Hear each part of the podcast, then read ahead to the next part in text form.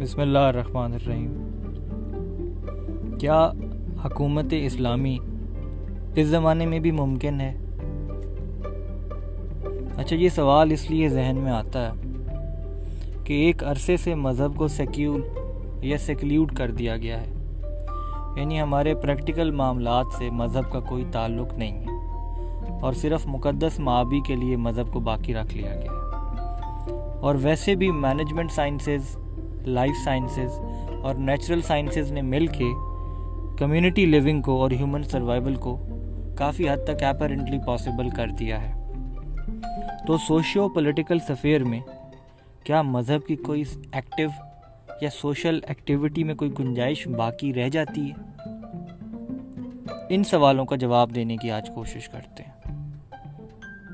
میرا خیال سے گنجائش باقی ہے اور اس کو اسٹیبلش کرنے کے لیے ویری ریلیونٹ ماہ رمضان کو بہترین فرصت اپرچونٹی یا اگزامپل کے طور پہ لیتے ہیں۔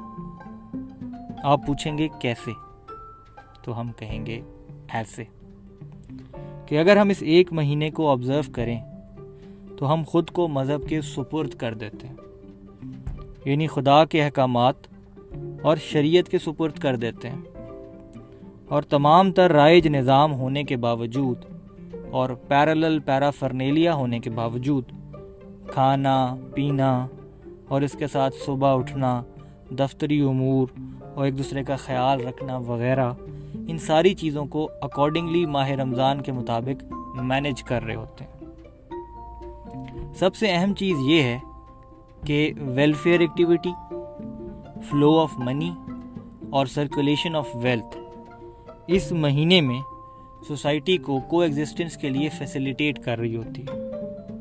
یعنی ان شارٹ میرے خیال سے سوسائٹی اس مہینے میں کو ایگزسٹنس میوچول کو ایگزسٹنس کے زیادہ قابل ہو جاتی ہے۔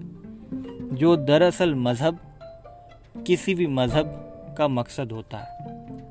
اچھا بائی دا وے پالیٹکس یا سیاست لوگوں کے اجتماعی امور کو جہد دینے کا نام ہے۔ اور جتنی اچھی کوئی پولیٹیکل آئیڈیالوجی ہوگی، اتنی ہی اچھی اور ایفیشنٹ ڈرائیو سوسائٹی کو ملے گی۔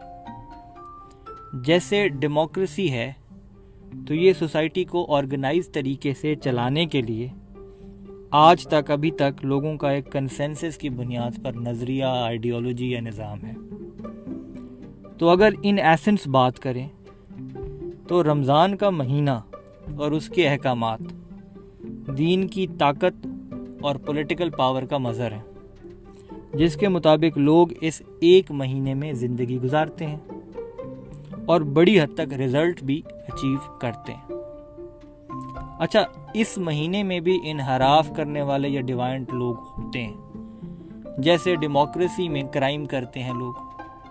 تو ہم ان چند کرائم کی وجہ سے پورے نظام کو آپسلیٹ یا سکریپ نہیں کر دیتے۔ بلکہ چلانے کی کوشش کرتے ہیں۔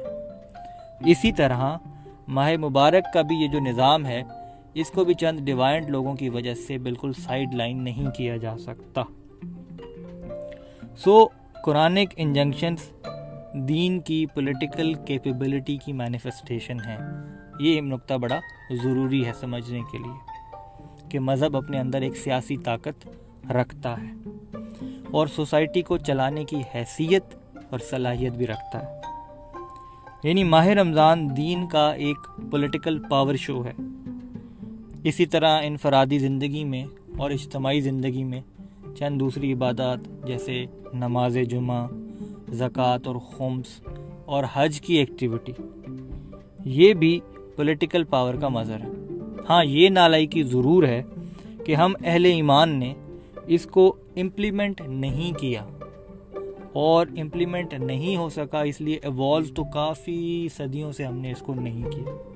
اس لیے آپسلیٹ ہو گیا ہے۔ اور اب یہ تاثر ملتا ہے کہ قابل عمل یا پریکٹیکیبل نہیں ہے۔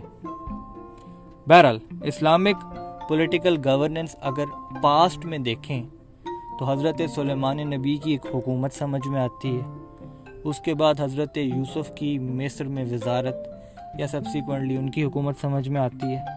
اور حضرت رسول خدا کی ریاست مدینہ یہ اسلامک پولیٹیکل سسٹم کی اسٹیبلشڈ چیزیں یا اعراض ہیں۔